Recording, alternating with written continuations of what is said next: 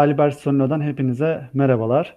Ee, büyük bir keyifle ve heyecanla yeni bir söyleşi videosuyla sizlerle beraberiz. Ee, öncelikle hepinize sağlıklı günler diliyoruz. Bugün e, çok değerli bir konuğumuzu Albert Sonino kurucu ortaklarından Sayın Erdem Tüzünkan'ı ağırlayacağız. Ve e, kendisine çok değerli bir konuyla ilgili e, risk yönetimiyle, kurumsal risk yönetimiyle ilgili sorularımızı yönelteceğiz. E, şimdiden videomuzu izleyen herkese tek tek teşekkür ederek e, değerli konumuza bir merhaba diyelim. E, bugün risk yönetimi konusuyla ilgili e, tecrübelerini aktarmak üzere Albert Sonino'nun kurucu ortağı Erdem Tüzünkan bizlerle beraber. Erdem Bey merhaba, hoş geldiniz, sefalar getirdiniz. Çok sağ olun Oğuz Bey, hoş bulduk. Tüm dinleyenlerimize de sizlere de hoş geldiniz diyorum. Böyle keyifli bir sohbet gerçekleştirmekten mutluluk duyuyorum. Çok teşekkürler Erdem Bey. Ee, bildiğiniz üzere pandemi süreci nedeniyle e, Albert Solin olarak online platformlarda çalışmalarımıza hız verdik. Söyleşiler de bunların bir e, parçasını oluşturuyor. E, bugün söyleşideki ana konumuz az önce bahsettiğim gibi e, risk yönetimi olacak. E, risk yönetiminden kurumsal risk yönetimine, e, risk yönetiminin başarılı bir şekilde uygulanmasından e, kritik başarı faktörlerine ve tabii ki e, bu alanda Albert Solin olarak danışmanlık yaklaşımlarınıza kadar hepsinin yer alacağı dolu dolu bir söyleşi olmasını umuyoruz. E, dilerseniz sorularımla başlayalım Erdem Bey. Lütfen buyurunuz memnuniyetle.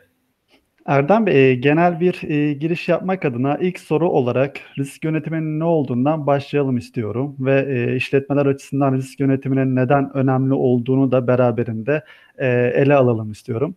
E, bu kapsamda risk yönetimi nedir ve e, risk yönetimi işletmeler için e, neden önemlidir?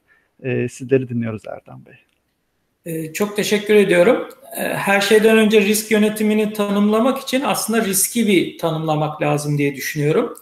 E, risk e, aslında günlük hayatımızda da çok karşımıza çıkan sadece işletmelerin konusu olan bir e, durum değil.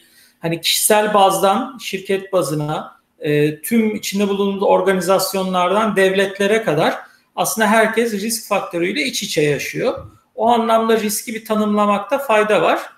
E, riski şöyle tanımlarsak doğru olur diye düşünüyorum. E, risk gelecek de gerçekleşme ihtimali olan e, ve bugünden e, bizim kendimizin veya kurumumuzun bugünkü faaliyetlerini etkileme ihtimaline sahip iç ve dış çevre faktörlerinin e, gerçekleştiği durumlardaki sürecin ismidir. Dolayısıyla risk aslında geleceğe dair bir kavramdır. Geçmişe dair bir kavram değildir gelecekteki olayların bizim e, stratejilerimizi, hedeflerimizi ve iş yapış şekillerimizi etkileme ihtimaline verilen isimdir. Bu şekilde baktığımız zaman aslında bütün hayatımızda riskle karşı karşıya olduğumuzun farkında olmamız lazım. Çünkü ki, hiç kimse ne iş hayatında ne özel hayatında hani değil bir gün sonrasını aslında bir dakika sonrasında bile neyle karşılaşacağını tam olarak bilemez. Dolayısıyla aslında riski doğuran şey belirsizlik kavramıdır. Gelecekte neyin yaşanacağını bilemediğimiz için hem kişiler hem kurumlar hem e, ülkeler bazında bilemediğimizden ötürü bizler risk diye bir kavramı tanımlarız ve bu şekilde bu işi yönetilebilir hale getirmeye çalışırız. İşte e, buradan da aslında risk yönetimi kavramı doğar. Risk yönetimi dolayısıyla şu demek oluyor. Gelecekte karşılaşabileceğimiz ve bizim hayatımızı, kurumumuzun işleyişini, stratejilerimizi etkileme potansiyeline sahip olgu, davranış veya aksiyonların bugünden planlanarak yönetilebilir hale getirilme sürecine verilen isimdir. Dolayısıyla risk yönetimi çok çok önemli bir kavramdır. E, aslında hiç farkında olmadan da kişisel hayatımıza, özel hayatımıza dönecek olursak çok ciddi risk yönetimleri yaptığımızı adını bunu demesek de farkında olmalıyız. Örneğin işte e, yarın bir seyahate e, çıkacağızdır ama hava yağmurlu mu değil mi diye örneğin bakarız internetten hava durumuna bakarız veya televizyonlardan yarınki hava durumuna bakarız. Bu tamamen aslında risk yönetimini yapabilmenin bir parçasıdır. Çünkü eğer yağmurlu olma ihtimali varsa işte üzerimize ona göre kıyafet alacağız veya işte e, gideceğimiz yeri kapalı bir mekan seçmek zorunda kalacağızdır. Fakat aksi durumlarda da e, riskin gerçekleşme ihtimalini hesaplayıp e, belli aksiyonlar al almak zorunda kalmak durumundayız. Dolayısıyla risk yönetimi aslında riskin tanımlanabilir, ölçülebilir ve dolayısıyla da yönetilebilir hale getirilmesine verilen e, bir metodolojinin ismidir. Böyle özetleyebiliriz. Evet, teşekkürler Erdem Bey. E, risklerin etkilerini azaltmak için önlemler alarak e, süreci etkin işler hale getirmek, e, bunu da risk yönetimine gerçekleştirmek önemli elbette. E, risk yönetimi kapsamında e, şimdi de kurumsal risk yönetimine biraz rotamızı e, çevirelim isterseniz. E, bu doğrultuda kurumsal risk yönetimi e, nedir Erdem Bey ve işletmelere sağladığı faydalar nelerdir? E, sizlerden dinlemek isteriz. Memnuniyetle. Kurumsal risk yönetimi aslında risk yönetimi kavramının bir alt başlığıdır. Adından da belli olduğu üzere aslında e, riski tanımlarken hatırlarsanız e, kişilerde de, devletlerde de, kuruluşlarda da, kurumlarda veya şirketlerde olabileceğini konuşmuştuk. Kurumsal risk yönetimi özellikle kurumların yani daha e, başka bir ifadeyle şirketlerin, firmaların bünyesinde gerçekleşecek riskleri yönetme sürecine verdikleri isimdir. E, bunu biraz daha açacak olursak, e, şimdi kurumsal risk yönetiminde e, baktığınız zaman detaylara aslında bir kurumun bir organizasyonu vardır. Bu organizasyonun içerisinde de farklı departmanları vardır. Kurumsal risk yönetimi kavramı aslında bu farklı departmanların hepsinin üstten bir bakışla ele alınmasına verilen attır bir başka ifadeyle. Çünkü örneklemek gerekirse örneğin bir satın alma departmanı kendi risk değerlendirmesini pek tabii ki yapabilir. Pek tabii ki kendi e, risk gördüğü faktörleri yönetmekle ilgili aksiyonlar planlayabilir. Bu da çok olumlu bir şeydir. E, ama ve lakin örneğin satın almanın risk görmediği e, diyelim ki e, satın alacağı tedarikçi firmadaki belli finansal metrikleri öbür açıdan finans departmanı çok ciddi bir risk olarak tanımlayabilir. Sadece satın alma departmanı olarak olaya bakarsak eğer kurumsal bir risk değerlendirmesi yapmamış oluruz. Çünkü işin bir de onların hakim olmadığı örneğin finansal boyutu olabilir. Dolayısıyla bütün bu riskleri aslında üst yönetim bazında yani kurumun genel işleyişi ve üstten bakışı anlamında yönetebilmek için kurumsal risk yönetimi tanımı günümüzde ortaya çıkmıştır. Bu tanımın çok çok eskiye dayanmadığını söyleyebilirim veya uygulamaların yerleşmesinin şirketlerde devreye girmesinin çok çok eskiye dayanmadığını belirtebilirim.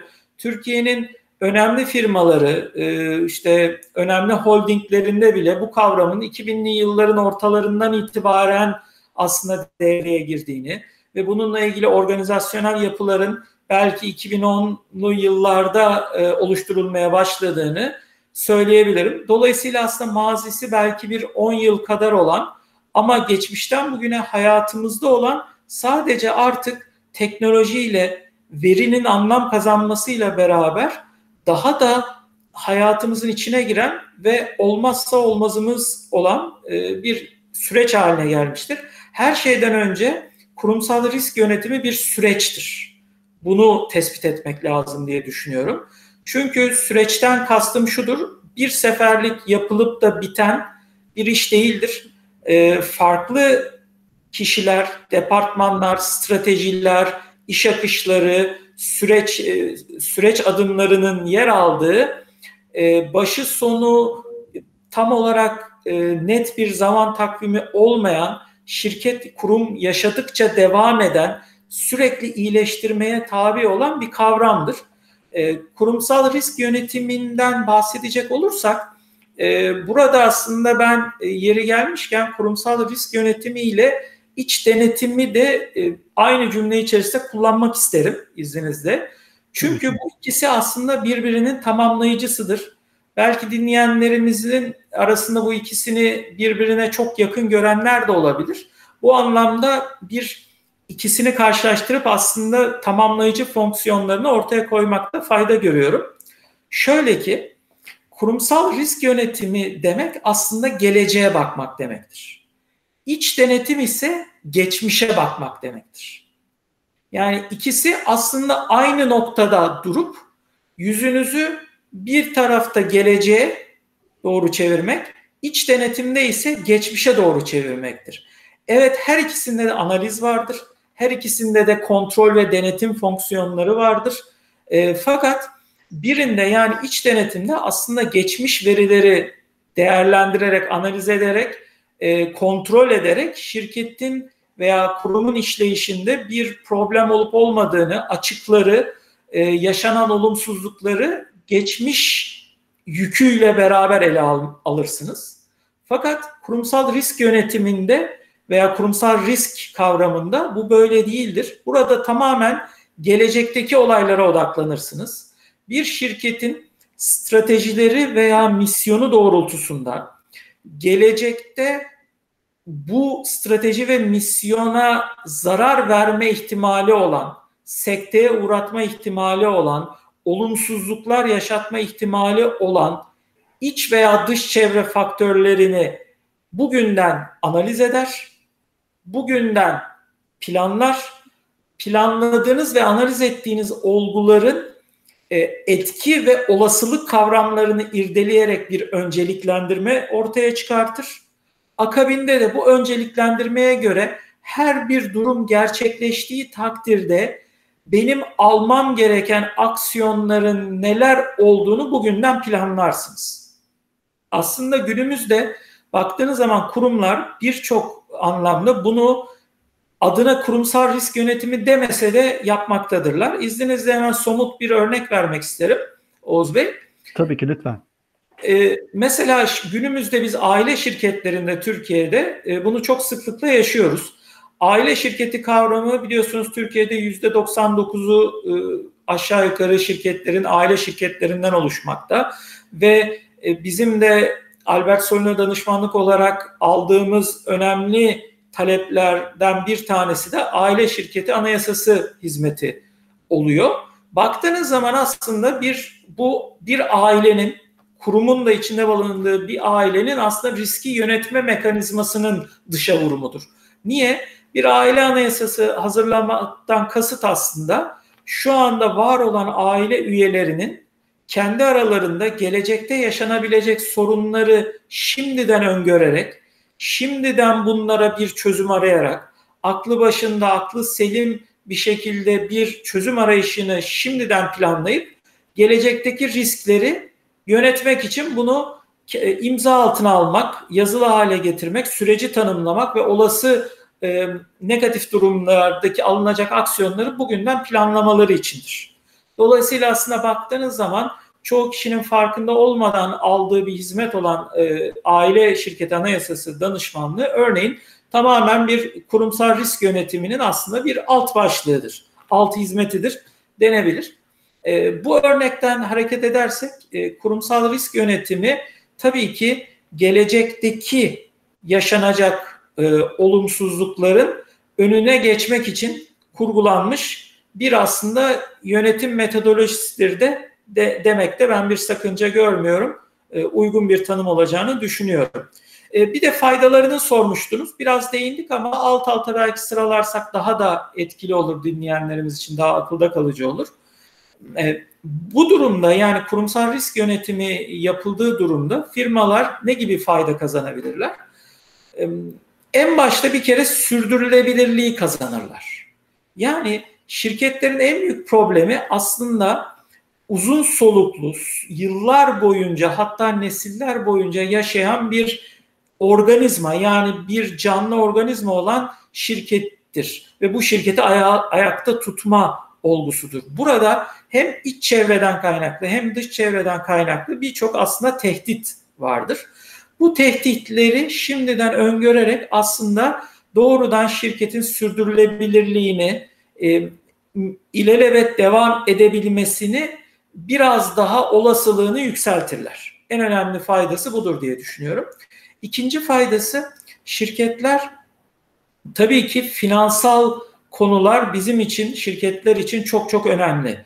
E, biliyorsunuz şirketlerde e, finansal konulara değinince aslında karsızlık gibi konular çok negatif etkilemekle beraber şirketlerin batış öykülerini dinlediğinizde nakit akışı problemleri veya ani e, döviz şoku gibi, faiz şoku gibi e, kendilerinin kontrolü dışındaki etmenlerin gerçekleşmesiyle batışlar olduğunu ve bu batışların oransal olarak çok daha fazla olduğunu gözlemleyebiliyoruz.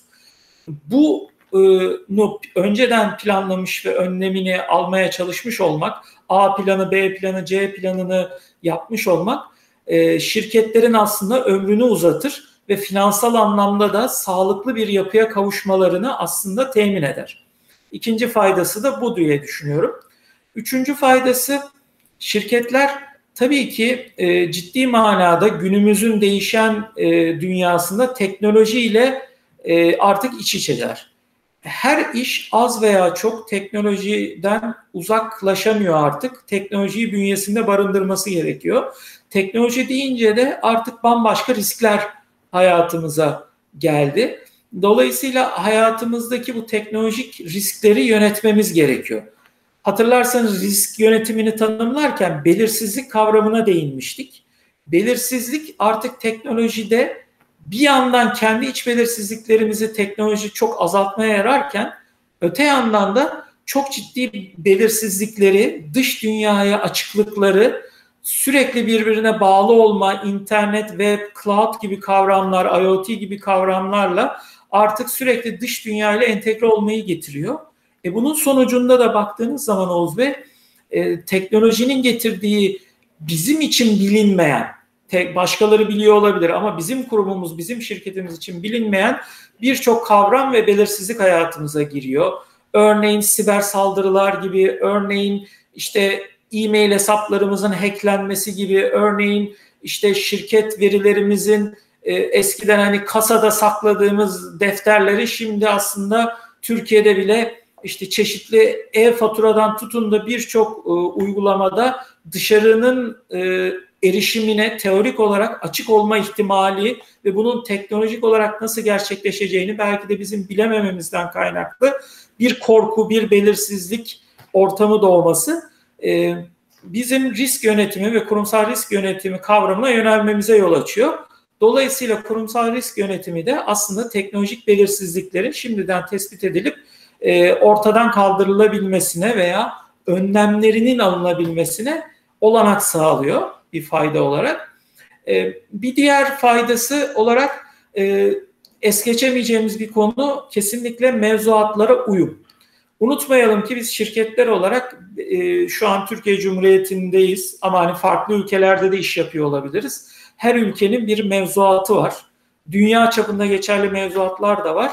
Ülke çapında geçerli mevzuatlar da var. Bu mevzuatlarda yaşanabilecek değişiklikler bizim e, işimizin çok fazla gelişmesine veya tam tersine neredeyse yok olma aşamasına gelmesine neden olabilir.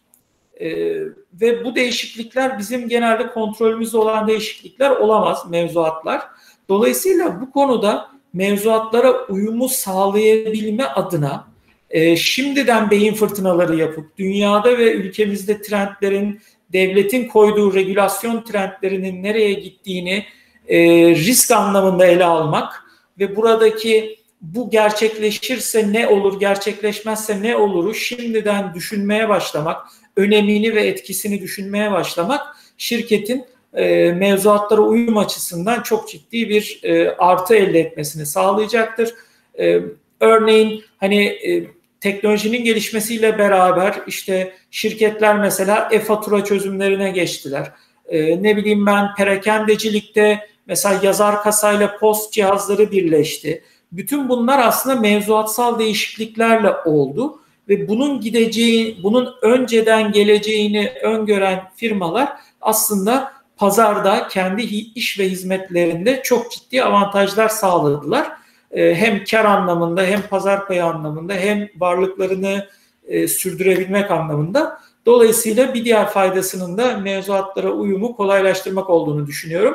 Burada sadece bir sonuncu faydaya da değinmeden geçemeyeceğim Oğuz Bey. O da şöyle, biraz şirketleri e, sahipleri gözüyle, hissedarları gözüyle, patronları gözüyle e, dile getirecek olursak bir risk yönetimi kavramı şunu e, patrona sağlar, hissedarlara sağlar, şirketin üst yönetimine sağlar. Nedir o?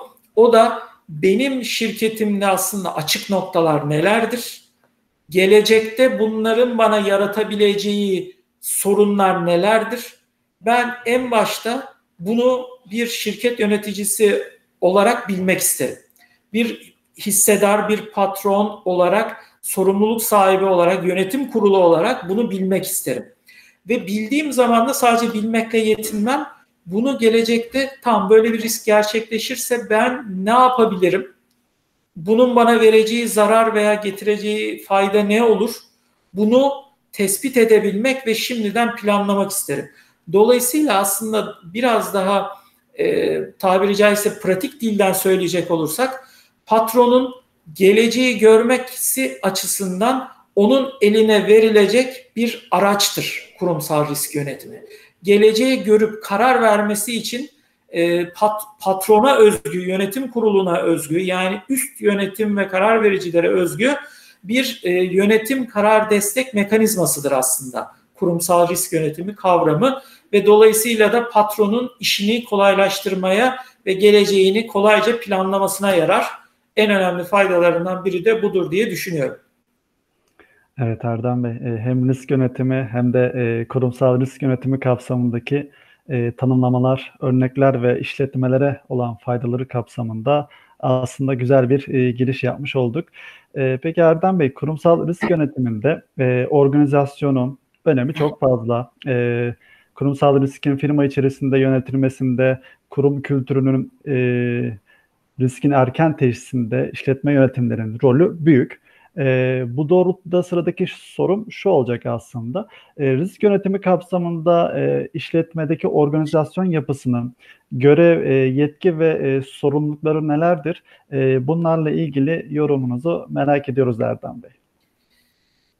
Çok teşekkür ederim. Çok yerinde bir soru. Şimdi bu soruya e, klasik bir cevaptan ziyade aslında ben şu soruyu sorarak başlamak istiyorum bizim bir şirket yöneticisi olarak e, bulunduğum noktada aslında kendime sormam gereken sorun nedir?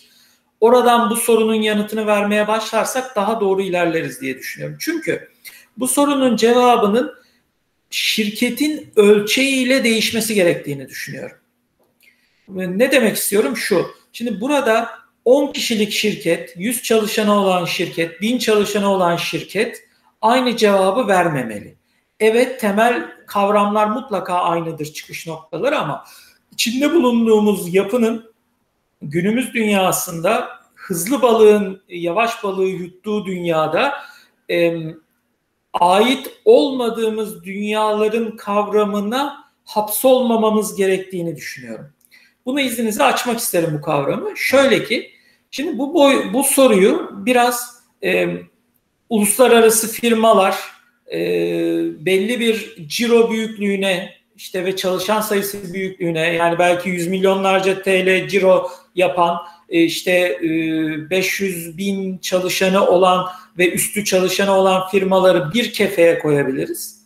E, orta büyüklükte diyebileceğimiz işte e, belki hani e, 60-70 çalışandan fazla işte 30-40 e, milyon TL'den fazla cirodan işte 200-300 milyon TL'ye kadar ciroya olan firmaları bir kefeye koyabiliriz. Ve e, daha gelişmekte olan, daha belki hayatlarının, e, şirket hayatlarının başında olan veya yaptıkları iş itibariyle niş olup daha ufak kadrolarla daha niş alanlarda daha az ciro üreten fakat karlı işler yapan firmaları üçüncü bir kategori olarak değerlendirmeliyiz diye düşünüyorum. E, çünkü her üçünde de risk ve kurumsal risk kavramı hayatında olmalı. Fakat her üçünün bu işe yaklaşımı farklı olmalı. Şimdi biz e, örnek vermek gerekirse 20 çalışanı olan bir firmaya efendim işte yönetim kurulunuz olmalı, yönetim kurulunuzun içinde belli komiteler olmalı, riskin erken teşhisi komitesi olmalı, mutlaka bağımsız üyeniz olmalı ve bu komitenin içinde olmalı. İşte içeride bir kurumsal yönetim, e, şey kurumsal risk yönetimi departmanı olmalı gibi öğütler vermeye kalkarsak açıkçası o şirketi batırırız diye düşünüyorum. E, çünkü o şirket zaten şu an temel fonksiyonlarını yerine getirmekle yükümlü olan çalışanları ancak istihdam et, etmeli ve bunlardan büyüme kapısını açmalı. Ancak bu demek değildir ki kurumsal risk kavramı bu firmaların içerisinde ve organizasyonunda olmamalı. Kesinlikle olmalı. Dolayısıyla bu üç kategoriye ne olması gerektiğinde izninizle hani küçük ölçekli diye veya e, niş ölçekli gelişmekte olan firmalar kategorisi olarak başlayalım.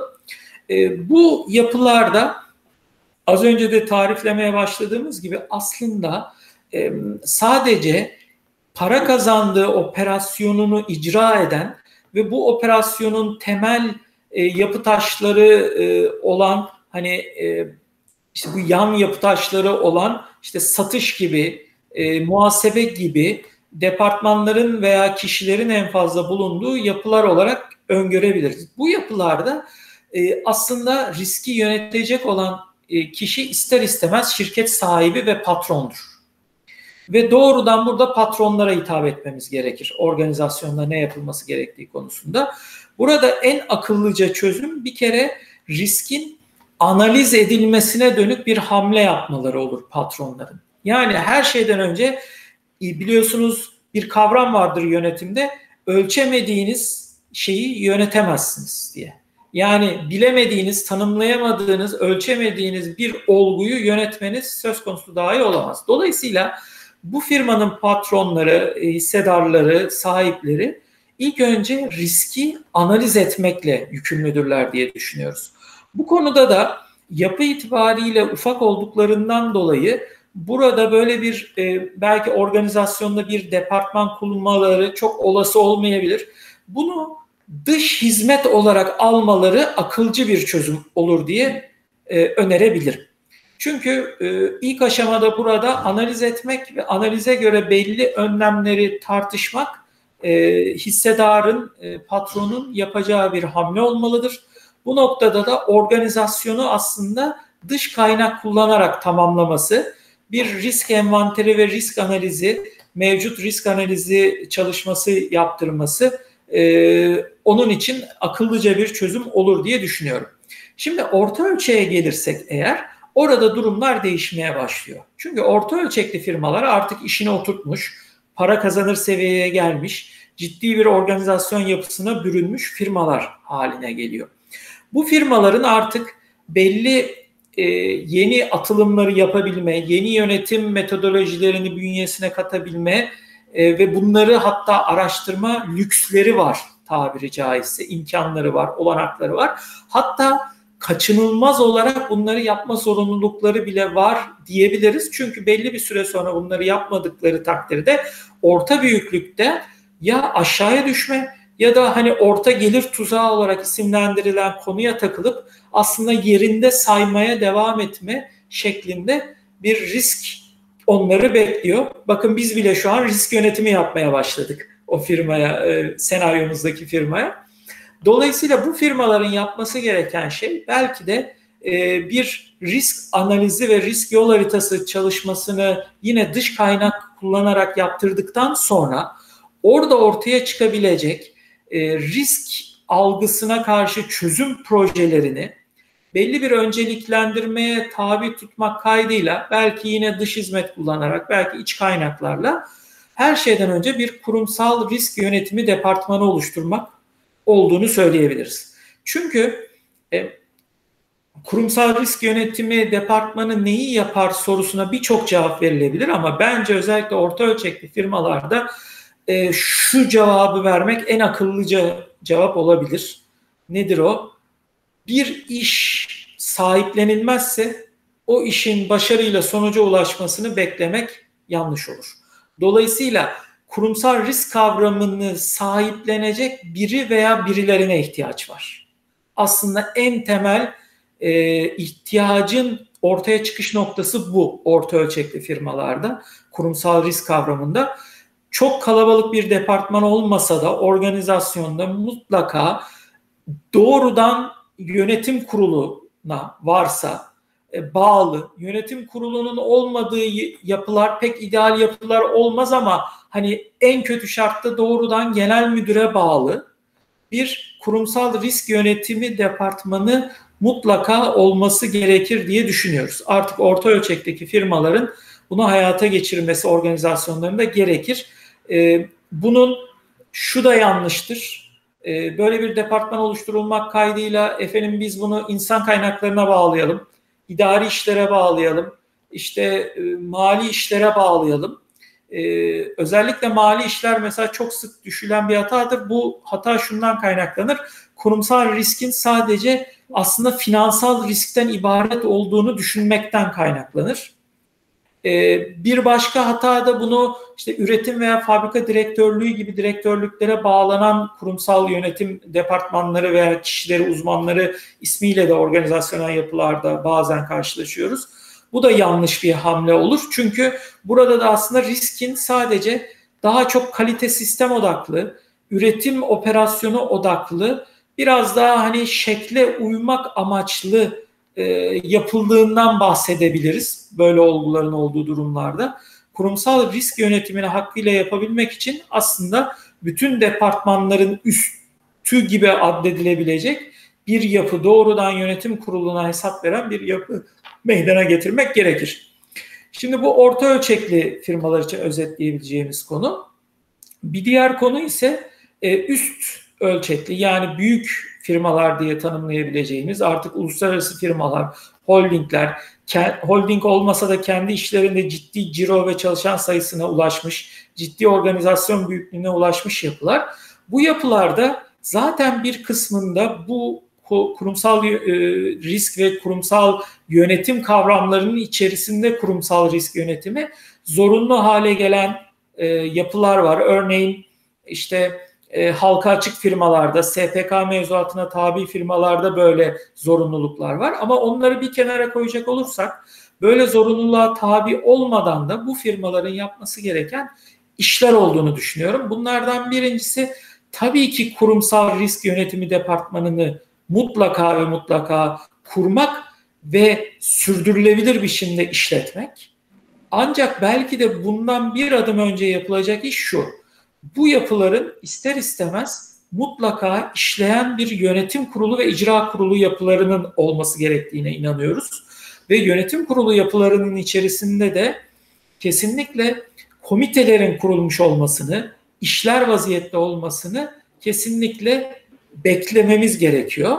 Buradaki e, bizim şu an konuşmakta olduğumuz risk konusunu ilgilendiren en önemli komitede adı da zaten kendisini açıklayıcı riskin erken tespiti ve önlenmesi komitesi olduğunu belirtmemiz gerekiyor. Bu komitenin e, hem OECD'nin e, bütün ülkelerde kabul görmüş olan hem de Türkiye'de işte kurumsal e, yönetim olarak e, SPK mevzuatlarına girmiş olan kurumsal yönetim e, kitabında da veya kurumsal yönetim metodolojisinde de aslında risk yönetiminin ayrılmaz bir parça olduğunu da burada dile getirmemiz gerekiyor. Bu yapıda da risk, e, riskin e, tespit edilebilmesi için açıkçası e, malum şirketlerde bir e, iş körlüğü kavramı meydana geliyor. Eğer bir şirkette uzunca yıllardır çalışıyorsanız, farklı departmanlarda yer alsanız bile ister istemez bazı riskleri aşina hale gelip onların önemini doğru değerlendirememe riskiyle karşılaşıyorsunuz. Dolayısıyla kendiniz de bu riski bertaraf etmek için aslında yine en akılcı çözüm e, bağımsız yönetim kurulu üyelik sistemini işletmek oluyor bu tarz firmalarda. Yani yönetim kurullarına kendi profesyonel çalışanı veya doğrudan bir iş çıkar ilişkisi olmayan e, sektör veya sektör dışı belli bir uzmanlığa sahip insanların bağımsız yönetim kurulu üyesi olarak dahil edilmesi ve bu bağımsız yönetim kurulu üyelerinin de mutlaka ve mutlaka riskin erken e, tespiti ve önlenmesi komitesinin içerisine yer alması hatta mümkünse başkanlığının yapması en önerilen çözümlerden bir tanesi. E, tabii ki organizasyonel anlamda kurumsal riski bu büyük firmalarda ilgilendirecek yan departmanlar da mutlaka organizasyonel anlamda olacaktır. Bunlardan biri iç denetim departmanının mutlaka var olması ve kurgulanmasıdır. Çünkü iç denetim departmanının yayınladığı iç denetim e, raporu çalışmalarında aslında tes- geçmişte yapılan hataların tespit edilmesi ve gelecekteki bunun riskinin e, bir öneri manasında yazılması da zaten söz konusudur. Dolayısıyla büyük firmalarda iç denetim ve kurumsal risk yönetimi departmanının organizasyonda beraber çalıştığını ve doğrudan yönetim kuruluna bağlı olduğunu e, görmek ve böyle uygulamak gerekir diye düşünüyorum. Teşekkürler Erdem Bey. E, konuyu söyleşinin akışı olarak harika bir şekilde detaylandırdınız aslında. E, şimdi kurumsal risk yönetiminden bahsettik e, ve senaryolaştırarak aslında güzel bir fotoğrafla da e, genel bakışı oluşturduğumuzu düşünüyorum. Şimdi kurumsal risk yönetimi diyoruz ama bunun detaylarına e, inelim istiyorum dilerseniz. E, işletme bünyesinde çok sayıda departman bulunmakta. Her biri de kendi içerisinde riskleri barındırıyor elbette. E, bu doğrultuda e, kurumsal risk e, türleri nelerdir? E, bunu sizlerden dinlemek isteriz Erdem Bey. Tabii ki e, memnuniyetle Oğuz Bey. Şimdi baktığımız zaman kurumsal risk kavramı aslında zaten e, bütün hayatımızı ve şirketlerin de bütün hayatını etkileyen her attıkları adımda karşılarına çıkan bir olgu. E, o yüzden her yerde var olduğu için aslında risk kavramını bunu anlayabilmek için ve içselleştirebilmek için biraz daha yapısal bir şekilde ele almamızda fayda olduğunu düşünüyorum. O yüzden dört başlık altında aslında ele almakta yarar görüyorum. Onlar da şunlar. Yani kurumsal risk yönetimi dediğimiz zaman aslında bunu dört alt başlıkta inceleyebiliriz. Şöyle ki e, bunlardan birincisi e, stratejik riskler. E, stratejiyi ilgilendiren riskler. Bunların hepsini ayrı ayrı açacağım. İkincisi finansal riskler. Üçüncüsü dış çevre riskleri. Yani kontrol altında tutamadığımız bizim şirketin kontrolü altında olmayan dış çevre riskleri. Dördüncüsü ise operasyonel riskler.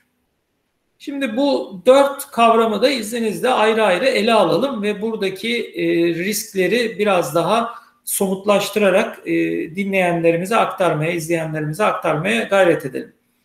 Şimdi bu risk e, stratejiyle başlayalım. Çünkü aslında şirketlerin de her şeyinin başladığı yer strateji. Şirketler adını koysa da koymasa da aslında bir stratejiyle, bir vizyonla ve bu vizyonu gerçekleştirmek için bir viz, misyonla doğuyorlar. Bunu daha süslü laflardan uzaklaştırırsak aslında bir iş kurulduğu zaman gelecekte nereye ulaşmak istediğini dair bir hayalle kuruluyor. Bir hedefle kuruluyor. İşte e, ve bu hedefe de ulaşmak için neler yapması gerektiğine dair en azından ilk dönem teorileriyle yani misyonuyla doğuyor. Ee, dolayısıyla bununla doğan bir şirketin zaten yol boyunca da güncellediği bu strateji e, yolculuğunda aslında bir koca bir riskle karşı karşıya. Nedir bu riskler strateji bağlamında? Bir kere koyduğu hedeflere dair riskleri var. Yani bu hedeflerin gerçekleşmeme ihtimali, işte az veya çok gerçekleşme ihtimali, e, bu hedeflerle alakalı e, hedeflerin yanlış koyulmuş olma ve şirketi bambaşka noktalara götürme ihtimali riskleri bütün bunlar aslında oyunun içerisinde. Risk kavramının içerisinde baktığınız zaman. Şimdi bu noktada stratejiyi ilgilendiren tabii ki sadece hedeflerle ilgili riskler değil. Strateji demek aslında şirketin e, hissedarlarının, sahiplerinin, kurucularının veya üst yönetimin, yönetim kurulunun e, gitmek istedikleri yeri ve rotayı belirledikleri bir süreç ve sürekli aktif olan bir süreç. Özellikle de günümüz dünyasında stratejiler e, sürekli değişmekte. Örneğin hani bu sene Covid senesindeyiz resmen ve bu Covid e, sene Aralık ayında şirketlerin konuştuğu ve 2020'ye dair belirttikleri stratejiler neydi? 3 ay sonra 4 ay sonra konuşulan ve yapılan işler neydi diye bir bakmak lazım. Dolayısıyla stratejiler e, gerçekten e, çok ciddi risklere gebe ve bu strateji derken sadece e, hani yazılı bazda belli sözcükleri kastetmemek lazım. E, uygulamada olan stratejiler yani şirketlerin iş yapış biçimlerinin stratejileri, e, finansa dönük stratejileri, e, satış veya müşteriye dönük stratejileri de hepsi de bu kavramın altına girmekte. E, dolayısıyla baktığınız zaman iç kontrolde olan yani şirketin aslında kendi içinde belirlediği ve bu belirlediği şeylerin iç veya dış faktörlerle değişmesi riski bulunan konularda açıkçası çok ciddi risklere gebeyiz e, şirketler olarak. Bunu stratejik riskler olarak mutlaka ve mutlaka ele almamız gerekiyor. Bir e, dipnotta burada şunu belirtmek lazım stratejik risklerde. Biraz strateji tanımının da gereği olarak e, stratejik riskler belki de e, aslında e, şunu söylemek lazım bu cümleden önce. Bir risk aslında yapacağı etki ve olasılığıyla ölçülür. Hani bunu daha sonra de tekrardan açacağız muhtemelen. Fakat bu stratejik risk diye tanımladığımız risklerin ister istemez etki katsayısı belli bir rakamın üzerinden başlıyor gibi varsayabiliriz. Yani bir başka deyişle patronun hayatını en çok etkileme ihtimali olan risklerin bu grupta ağırlıkla yer aldığını belirtmemizde yarar var diye düşünüyorum. Şimdi e, bu konuyu belki diğer sorularla detaylandırırız. İzninizle ikinci başlığa geçeceğim. Şimdi e, ikinci başlık finansal risklerdi. Finansal risk kavramı e, açıkçası firmalara e, diğer geri kalan üç ana risk e, başlığından daha yakın gelen bir başlık. Sebebi belli çünkü parayla uğraşmak. Finansla yani şirketi ayakta tutan e, para konusuyla uğraşmayı gerektiriyor. Ve bugün baktığınız zaman aslında böyle demese de köşe başındaki bakkal bile bir finansal risk yönetimi yapıyor. Nasıl yapıyor? Şöyle yapıyor. Yani e, yazılımlar mı kullanıyor? Hayır. Departman mı kurmuş? Hayır. İşte bağımsız yönetim kurulu mu üyesi mi almış? Tabii ki hayır. Ama yaptığı şey ne? İşte en basitinden bakıyor işte malı diye ki peynir alacak, rafına koyacak. O alacağı peyniri e, ödeme vadesi ne? Sonra müşteriye onu satacağı para ne? İşte kredi kartıyla mı satıyor, taksitle mi satıyor, e, nakit mi alacak parayı? Bu ikisi arasındaki iyi kötü uyumsuzluğu görüp duruma göre ya üzerine bir bunu kompanse edecek e, kar marjı koyuyor ya da mesela e, malı hani gerçekten bu vadeye uyumlu satan tedarikçiden peynir alıyor. Burada bir finansal risk yönetimi var. Biraz daha hani e, kurumsallaşmış şirket ölçeğini hemen örnekleyecek olursak birçok firmamızda biliyorsunuz ülkemizde de çok ciddi bir e, sıcak gündem olan e, kur konuları var. E, yani dövizle iş yapıyoruz ister istemez. Bunun çeşitli sebepleri var. Ya e, işte ithalatçıyız, Türkiye'de ürün satıyoruz, doğrudan dövizle ithalat yapıyoruz ama TL olarak satıyoruz. İşte bir başka versiyonu imalatçıyız, yurt dışına ağırlıklı satıyoruz ama diyelim ki ürünlerimizin önemli bir kısmı da ara madde, ham madde olarak ithal geliyor. Dolayısıyla veya işte ithalatı dolarla yapıyoruz ama sattığımız Avrupa ülkeleri dolayısıyla euro ile satıyoruz. Orada da bir kur uyumsuzluğu dolayısıyla bir finansal risk kavramı var.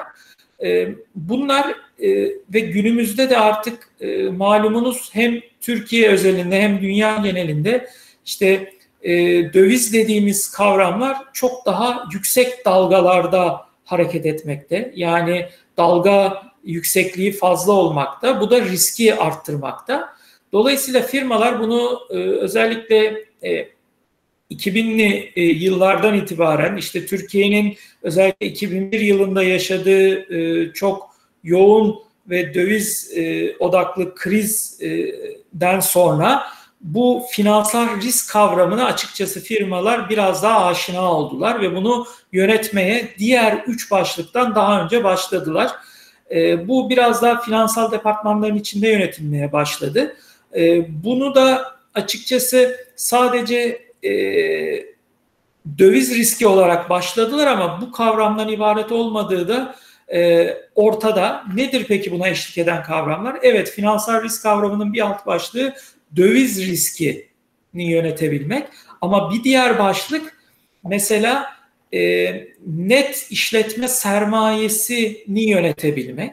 Yani ben e, işimi yaparken işletme sermayesi olarak elimdeki parayı doğru harcayabiliyor muyum, harcayamıyor muyum? Çünkü e, daha belki anlaşılır bir tabir kullanırsak net işletme sermayesi aslında herhangi bir işi çevirmek için hani tabiri caizse bir kasamız varsa e, ofisimizde o kasanın içinde duran ve günlük operasyonu yönetmek için kullanılan yani aldım sattım aldım sattım veya ürettim sattım e, için kullanılan paranın maddi değerin büyüklüğüdür. Yani kasadaki e, herhangi bir gündeki olması gereken ortalama paradır o işin yürümesi için. Bunu doğru yönetebildik mi? E, yönetebileceğiz mi ve bunun riskleri neler? Çünkü şöyle düşünün. E, diyelim ki işte e, örnek vermek gerekirse bakkal örneğinden gidelim. Bakkal işte e, karşıya çok yeni bir e, iş merkezi yapıldı ve iş merkezinde bir anda 5000 kişi geldi. Çalışmaya başladı. Bizim bakkal aslında hemen fırsatı gördü. Dedi ki ben böyle soğuk sandviç yapayım. Hemen öğle aralarında bu 5000 kişi belki gelir alır. İşte yanında da kola mola.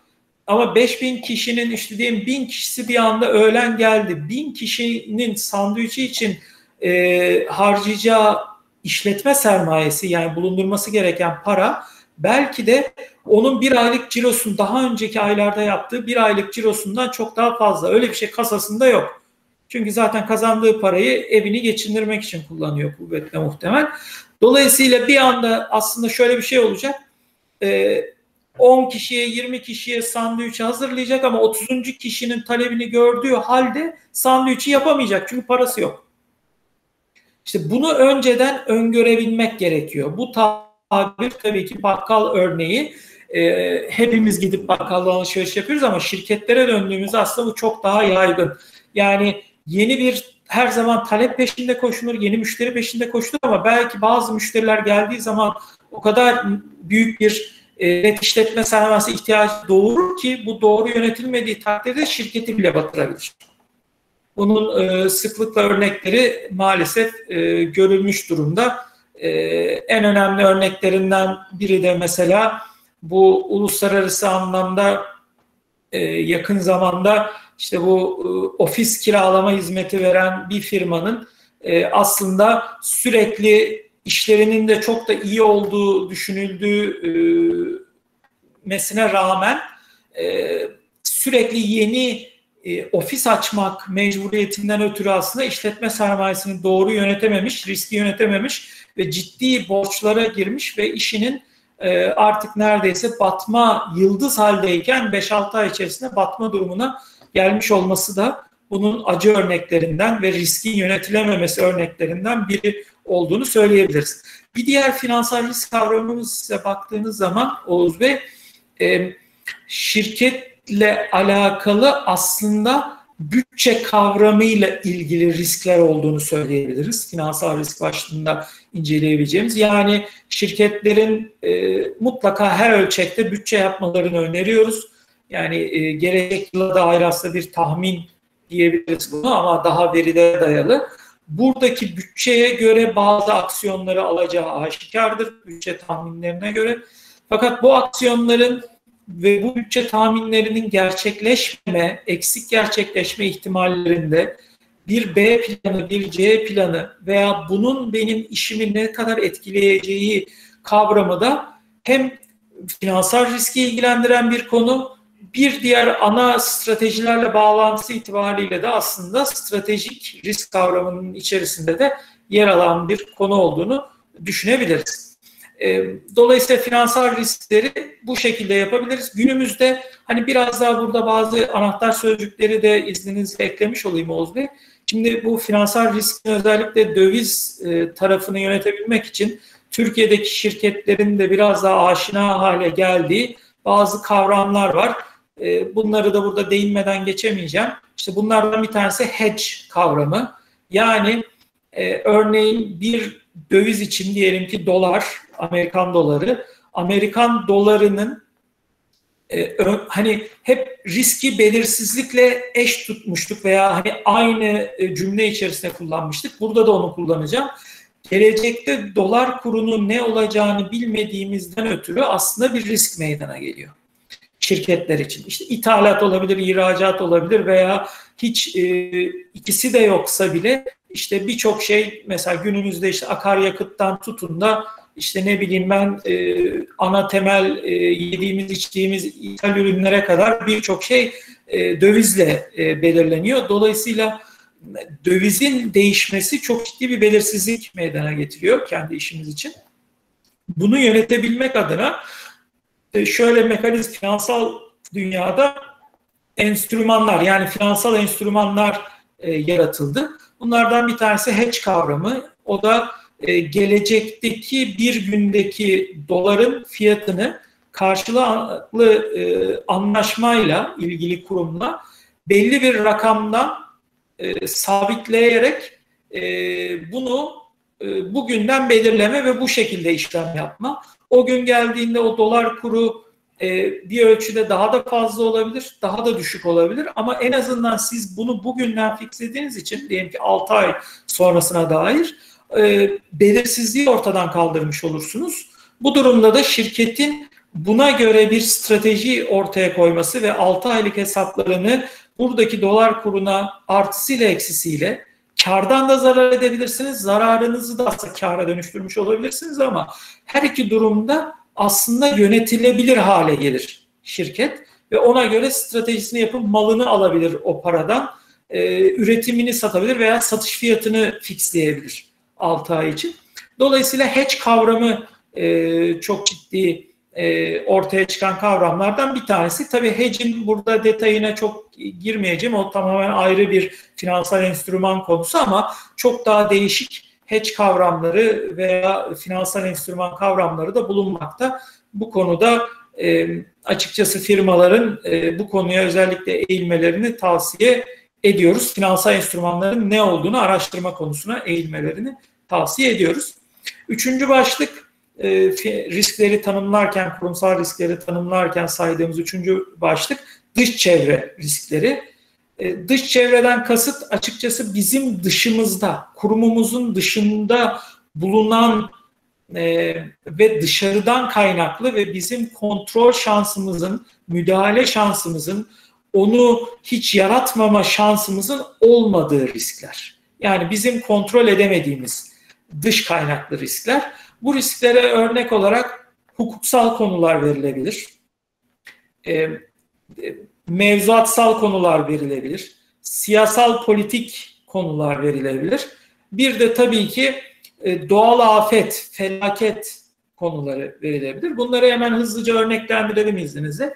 Hukuki konular örneğin e, yine hani hukukta yeni gelen bir mevzuata göre olabilir veya mevcut mevzuatlarda bizim farkında olmadığımız bir konudan dolayı ciddi manada hukuksal riskleri taşıyor olabiliriz. İşte ne gibi?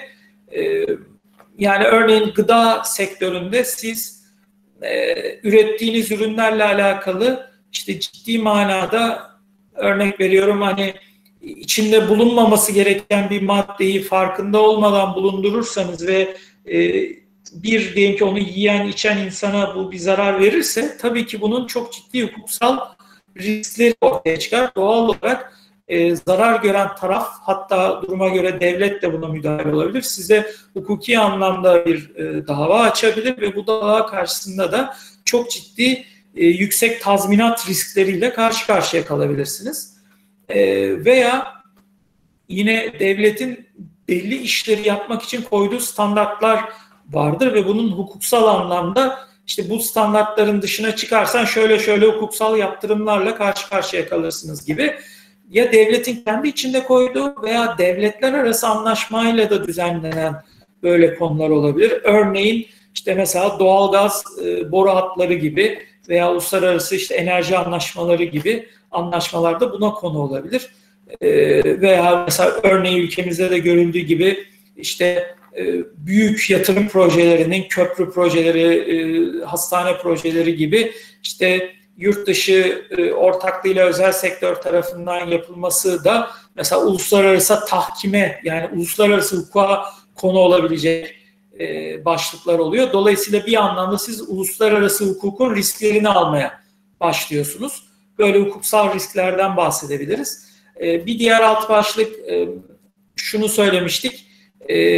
Şir, e, fe, doğal afetler demiştik, felaketler demiştik. Maalesef bunlar çoğunlukla tabii çok acı konular oluyor. İşte e, şu an aslında yaşamakta olduğumuz Covid süreci de bir doğal afet. Yani bir insanın oğlunun kendisini çıkardığı değil, işte doğa içerisinde gelişen ve insanın doğrudan müdahale olmadığı biçimde bir salgın hastalık yaşanması tüm dünya genelinde. Bunu önceden e, tabii ki e, yani yok etmek bilmediğiniz şeyi yok edemezsiniz. Dolayısıyla hani doğal afet adı üzerinde e, tabii ki kontrol altına almaya çalışabilirsiniz. Önlemlerinizi planlayabilirsiniz. E, ama hani bunu buna dair önceden böyle bir senaryo gerçekleşirse ben ne yaparımı pek tabii ki bir şirket olarak çalışabilirsiniz ve çalışmalısınız da aslında kurumsal risk yönetimi kavramında. İşte bunun en acı örneklerini ülkemizde 99 yılında yaşadığımız acı depremle birçok firma işte İstanbul'u, Kocaeli'yi, Bursa'yı, işte Adapazarı'nı, Düzce'yi etkileyen ve bunların hepsinin de ana sanayi merkezi olduğu, ticaret merkezi olduğu yerlerde meydana gelen e, yapıda çok e, net bir şekilde yaşadık. E, hatta bir başka örnek vermek isterim. E, örneğin işte 2005 veya 2006 yıl olsa gerek İstanbul'un göbeğinde Ayamama Deresi taştı. Çok yoğun bir yağışta. E, bilenler bilir hani basın ekspres yolu diye tabir edilen ana otoban yol çok kullanılan e, tamamı sular altında kaldı ve orada insanlar araçların içinde boğuldu. Akla gelir miydi? Gelmezdi. Ve bu örnekte benim hatırladığım işte Türkiye'deki yerleşik telekomünikasyon şirketlerinin birinin e, data merkezi yani bütün e, datalarının tutulduğu galiba iki ana merkezden biri olabilir diye hatırlıyorum hafızam yanıltmıyorsa. Tam da basın ekspres yolunun yanında ve aslında dere kenarındaydı e, tabiri caizse. Dolayısıyla orayı da tamamen su bastı ve bütün e, dataların e, işte bazılarının geri döndürülemez şekilde muhtemelen kaybı yaşandı. Mesela bu da aslında dış çevre faktörlerine verilebilecek örneklerden e, biri. E, bir diğer konu dış çevre konularına hani e, mevzuat demiştik. Mevzuat konusu da tabii ki bizler iş yapışlarımızda mutlaka e, bir devlet çatısı altında, bir regülasyon altında bunu yapıyoruz. Çünkü öbür türlü işin kuralını e, belirlememiş olursa birisi orman kanunları geçerli olacağından ötürü ta Sümerlilerden bu yana biliyorsunuz insanlık belli kanunları, belli mevzuatları yayınlıyor ve belli işlerin nasıl yapılabileceğine dair ana sektörel çerçeveleri ortaya koymaya çalışıyor işlerin düzenli ilerlemesi için. Tabii ki bu mevzuatlar bizim işimize ister istemez yansıyor ve düzenliyor. Ee, mesela ne gibi? Örneğin işte e, demin de e, zikretmiştik işte e, yazar kasa post örneğini verebiliriz. Eskiden e, fiş kesilen yazar kasa apayrıydı, post cihazı apayrıydı. Dolayısıyla aslında ne oluyordu? E, devlet nezdinde bazı vergi kayıpları doğabiliyordu. İşte e, ne gibi? İşte kredi kartından geçirmekle beraber ilgili satıcı fiş kesmeyip öyle bir satışı resmiyette göstermeme yoluna yasal olmasa da gidebiliyordu. Dolayısıyla o işin vergisini ödememiş oluyordu. Satış anlamında ve KDV'sini vesaire aslında ödememiş oluyordu. Mesela devlet e, bir mevzuat yayınladı ve dedi ki artık belli bir tarihten sonra bu iki cihaz aynı cihaz olacak ve fişle beraber e, kredi kartı slibini de beraber çıkartacak. Dolayısıyla ne yaptı? Bir anda aslında o vergi kaçakçılığının tabiri caizse önüne geçmeye çalıştı çok doğru bir hamleyle. E, bununla beraber işletmelere bu ne getirdi? İşte bir günde aslında eski cihazların hepsi çöp oldu. Çünkü devlet ne dedi? E, işte efendim sizin her bir şubenizde işte mal satan son tüketiciye vesaire şu kadar sayıda işte ikisi ortak olarak kullanılan yazarsa post cihazları olması lazım. O zaman eski cihazlar büyük oranda işlevsiz hale geldi. Yeni bir yatırım ihtiyacı doğdu birçok perakende işletmesi için.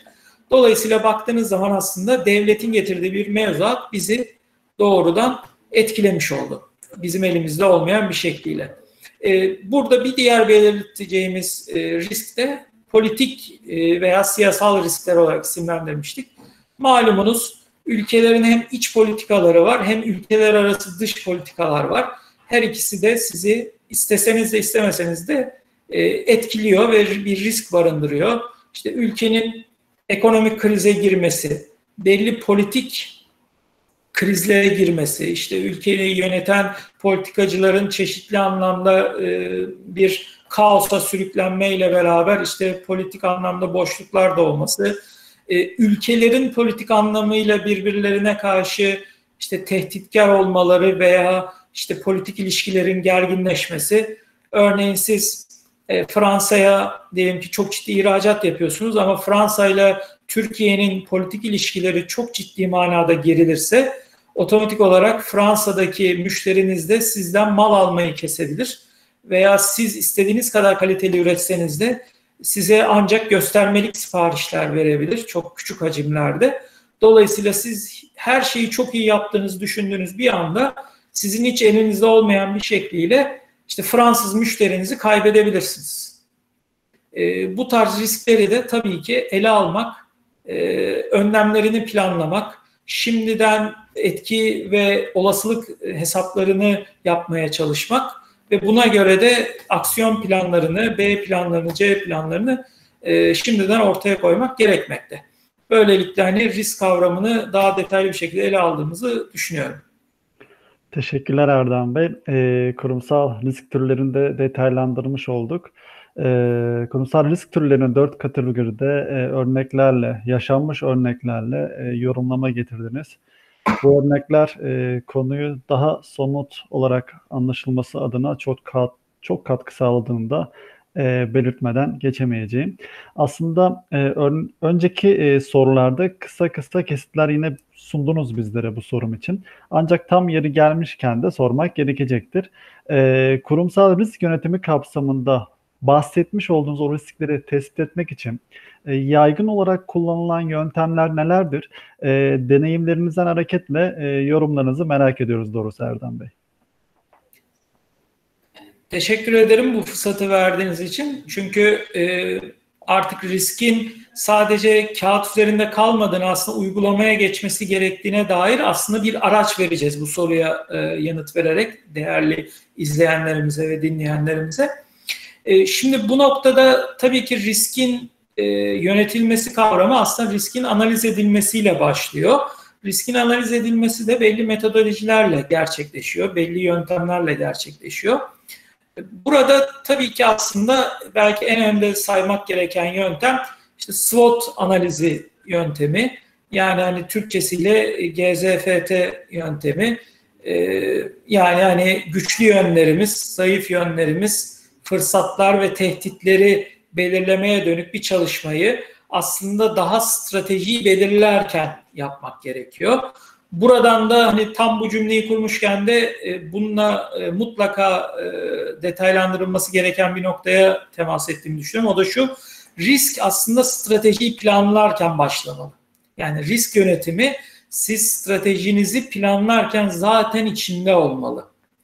Dolayısıyla e, riski e, planlamak demek aslında stratejiyi belirlerken bu riske göre belirlemeyi de içermekte.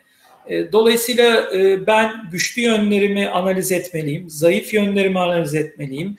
Dış çevreden gelen tehditleri ve fırsatları analiz etmeliyim e, diye düşünüyorum. Bunu demişken aslında günümüzde değişen bir kavramın da e, altını çizmekte fayda var. Çoğunlukla risk kavramı aslında geçmişten bugüne kadar hem şirketlerde hem literatürde aslında hep negatif bir şey olarak isimlendirilmiştir. Yani veya o yöne doğru çekilmiştir. Çünkü doğal olarak evet olumsuzlukları, gelecekteki olumsuzlukları ve bu olumsuzlukların bizim iş yapış şekillerimize etkisini e, irdelemekte. E, tabii ki negatif şöyle olabilir, böyle olabilir sürekli konuşulmakta. Böyle başımıza şöyle bir felaket senaryosu gelirse ne yaparız konuşulmakta. Bunların hepsi doğru. Bunlarda yanlış bir şey yok. Fakat artık günümüzde bu kavramın da değişmeye başladığını ve belki e, hani e, kutunun dışında, çizginin dışında düşünme gerekliliğinin de ortaya çıktığını belirtmem gerekir. O da şu, aslında risk kavramını artık bir olumsuzluktan ziyade yani bir tehditten ziyade bir fırsatla eşdeğer görmek ve bu fırsatla eşdeğer görme kavramını içselleştirmek e, artık günümüzde çok daha etkin bir yöntem haline geldi. Çünkü evet riskler bizi gelecekteki tehditlere dair düşündürmeye sevk ediyor. Bununla beraber burada bir fırsat görmenin de kapısını açıyor. İzninizle bir örnek vereyim. Hani bir hayali örnek olsun. İşte diyelim ki ciddi bir ekonomik kriz oldu. İşte e, firmalar kapandı, işte insanların geliri düştü, dolayısıyla alışveriş yapamıyorlar vesaire falan. Şimdi siz de bir işletmecisiniz. İşte bir ürünü mağazacılık kanalı üzerinden e, satmak istiyorsunuz. Şimdi şöyle bakabilirsiniz veya bu daha gerçekleşmeden e, belli planlar yapıyorsunuz. E, şöyle bakabilirsiniz örneğin. Ya ben e, efendime söyleyeyim e, bir kriz çıktığı zaman hani daha kriz olmadan bu risk planınızı yaptığınızı varsayıyoruz. Evet ciddi insanların geliri düşecek ama diyelim ki yiyecek içinde insanlar hani yemeye devam edecekler. Yani boğazdan kısamazlar.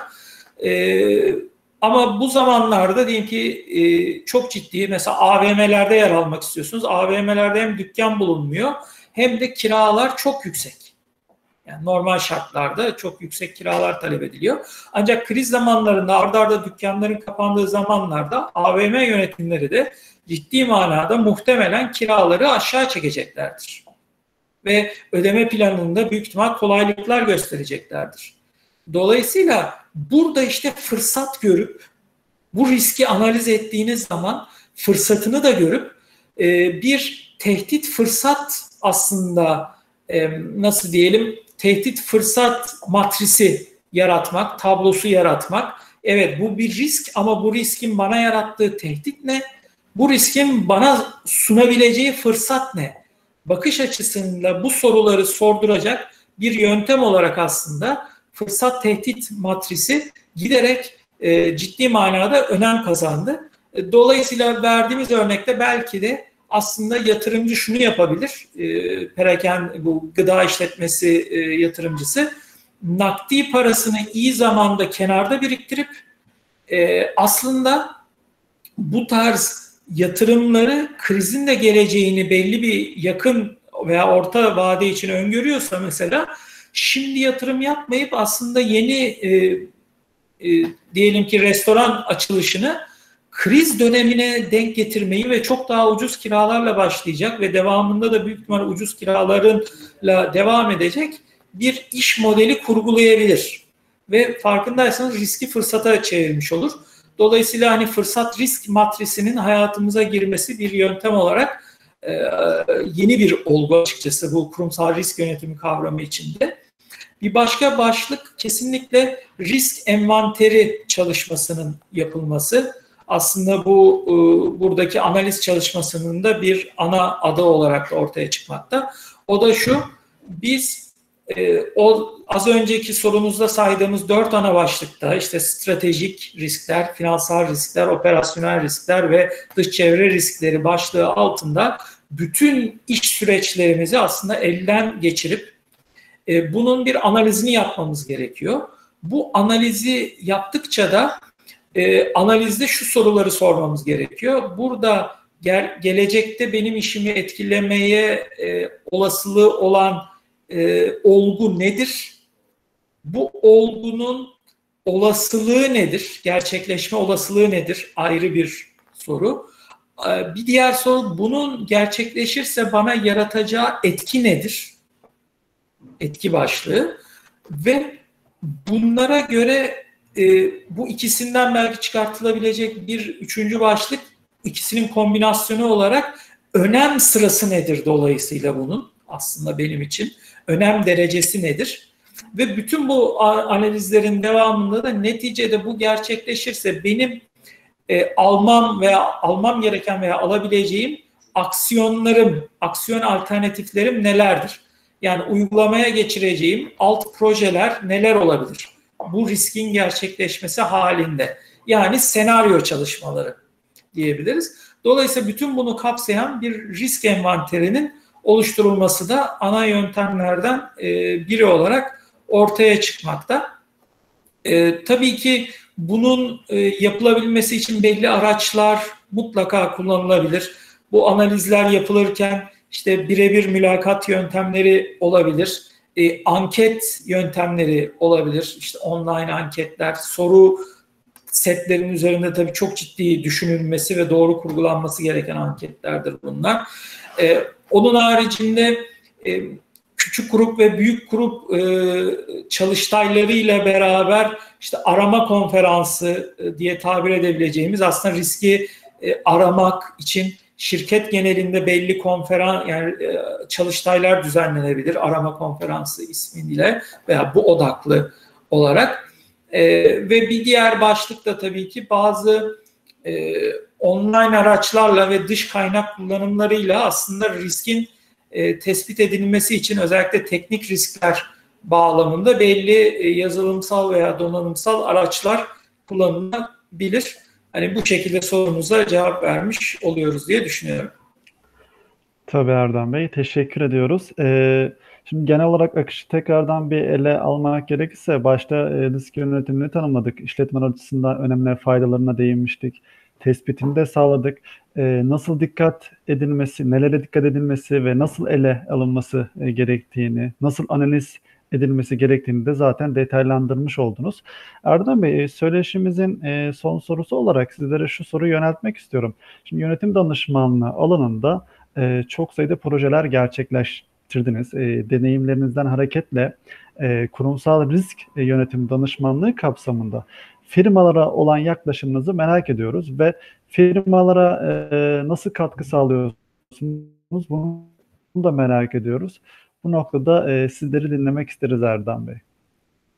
E, teşekkür ederim. E, tabii ki bu konuda hani e, uzman ve e, geçmiş e, proje deneyimi olan insanlar olarak hani bu deneyimimizi e, izleyenlerle, dinleyenlerle paylaşmaktan keyif duyarım.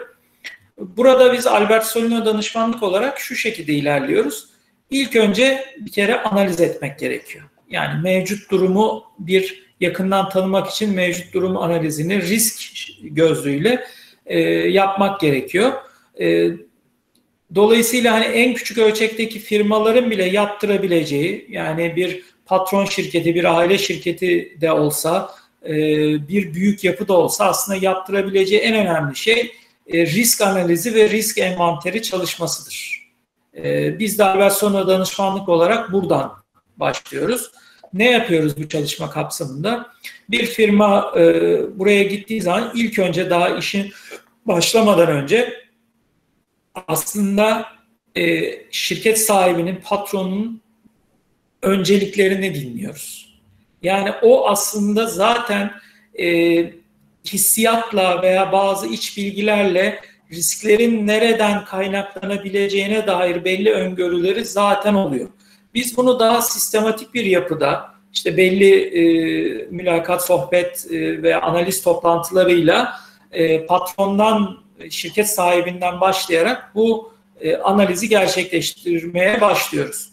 Akabinde her bir şirketin departmanıyla hem birebir de mülakat şeklinde hem de online anketler şeklinde e, riski tespit etmeye çalışıyoruz. Yani mevcut durumdaki riski analiz etmeye çalışıyoruz. Burada hem e, şirketin dokümantasyonu ve evrakı bazında e, incelemelerimiz oluyor. Hem de birebir insanların yani şirket bünyesindeki çalışanların iş yapış şekillerini açıkçası gözlemleme veya onlardan dinleme şekliyle de e, belli e, analizler gerçekleştiriyoruz.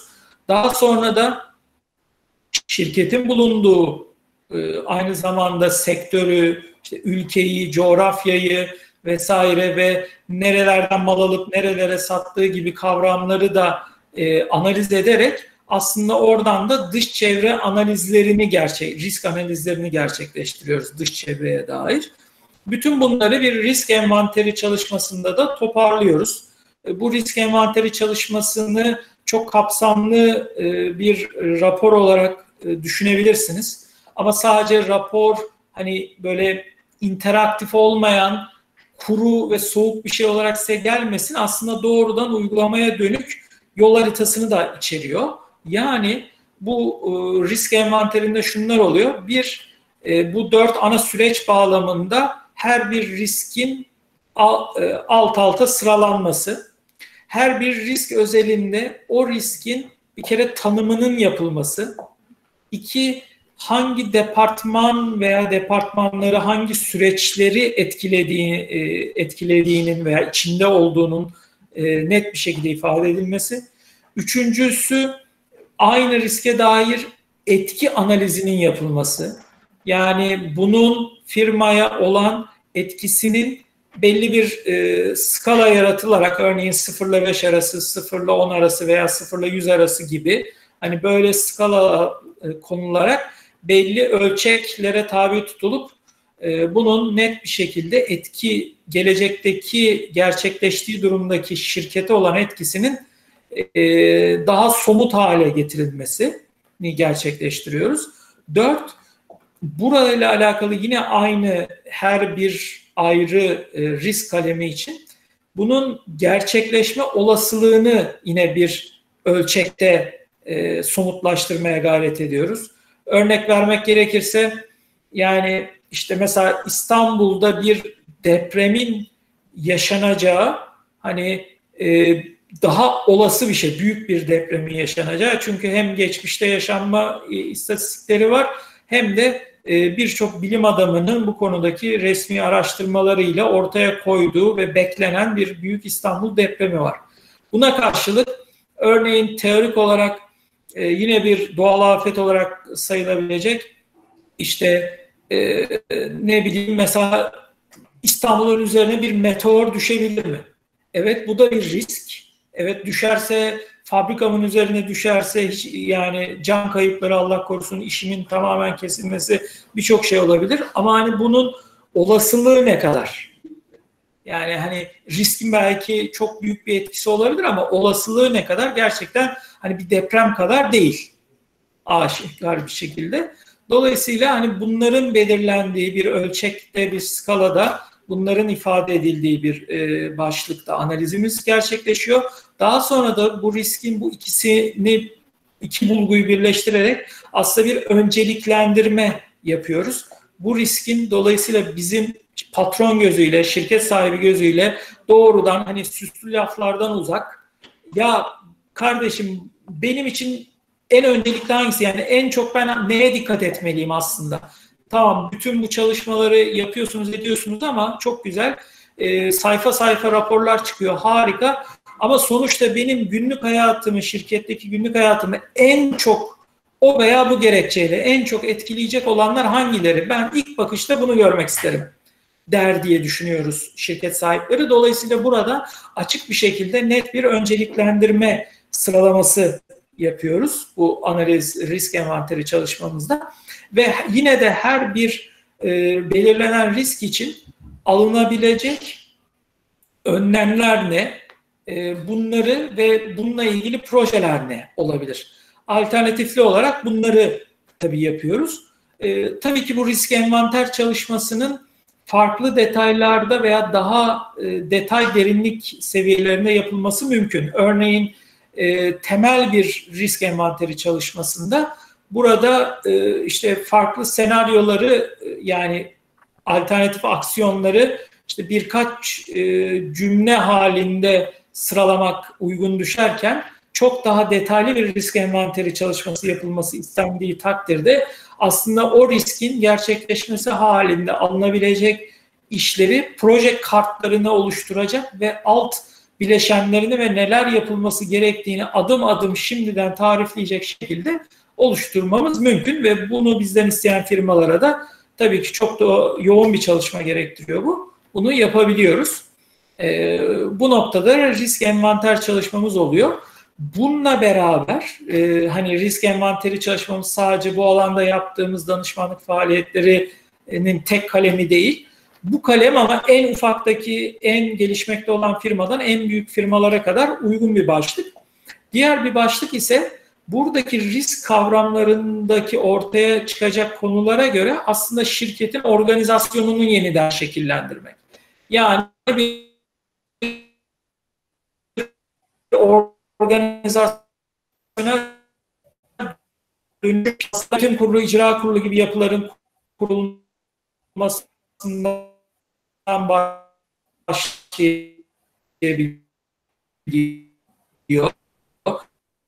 Bu yönetim oluşturulması, bunun üye yapıları, işte bunların toplantı sistematikleri, bunların karar alma e, sorumluluk ve haklarının belirlenmesine kadar gidebiliyor. Buradan işte e, organizasyonel şemada işte kurumsal yönetim veya kurumsal risk departmanının oluşturulması, e, belli yan projeler varsa şirketinizde belki iç denetimle beraber bunun kurgulanması gibi yapılar. İşte bu noktada bunun kaç kişilik personel olmalığından tutun da işte işleyişleri, prosedürleri ve e, risk envanteri, risk analizi çalışmasının şablonlaştırılması gibi konulara kadar gidebiliyor. Bir diğer başlık tabii ki bu risk envanterinde çıkan e, projecikler oluyor. Bu projelerin uygulamaya geçilmesi. Yani madem riskin gerçekleşme ihtimali var, muhtemelen yüksek öncelikli risklerde oradaki alternatif çözümlerin o zaman şimdiden altyapılarının oluşturulmaya başlamasının uyum projelerinin gerçekleştirilmesini e, sağlıyoruz. Mesela yine bir örnek vermiştim. Aslında diyelim ki biz bir şirkete gittik ve şirketin risklerinden biri de şu olabilir. Şirketi diyelim ki e, işte abi kardeş iki kişi kurdu ama onların çocukları da artık büyüdü ve üniversiteyi bitirdiler. Şimdi şirkete girecekler. E, mesela biz böyle bir risk envanteri çalışması yaptığımızda kuvvetle muhtemel hani e, risk analizi kapsamında bu ailenin üyelerinin e, katılmasını ve aile içindeki iletişim veya hak iddia etme problemlerinin ciddi bir risk olduğunu tespit etmiş olabiliriz örneğin. Dolayısıyla bunun aslında çözümü olarak bir projede aile şirketi anayasası hazırlama işi olarak ortaya çıkabilir. E, veyahut işte e, finansal alandaki riskleri ele alırken işte döviz uyumsuzluğu do, dolarla ithal edip euro ile satmak gibi görebiliriz ve bunun alt çözümleri olarak öneriler e, mesela işte finansal e, risk yönetimi enstrümanlarını kullanmak, hedge gibi e, yöntemlere başvurmak gibi konular olabilir.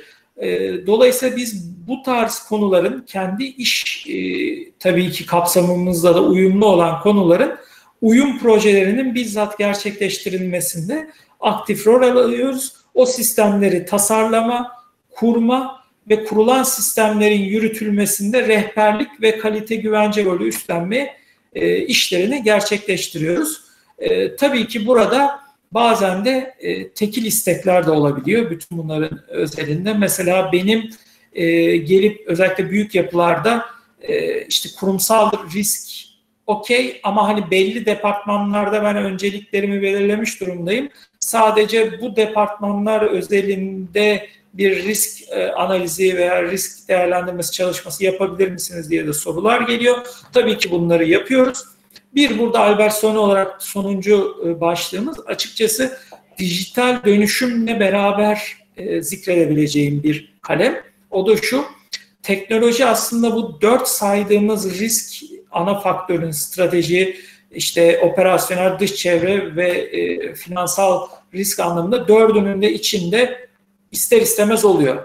Kiminde hani bir araç olarak oluyor, kiminde kendisi direkt aktif bir rol alan e, bir faktör oluyor.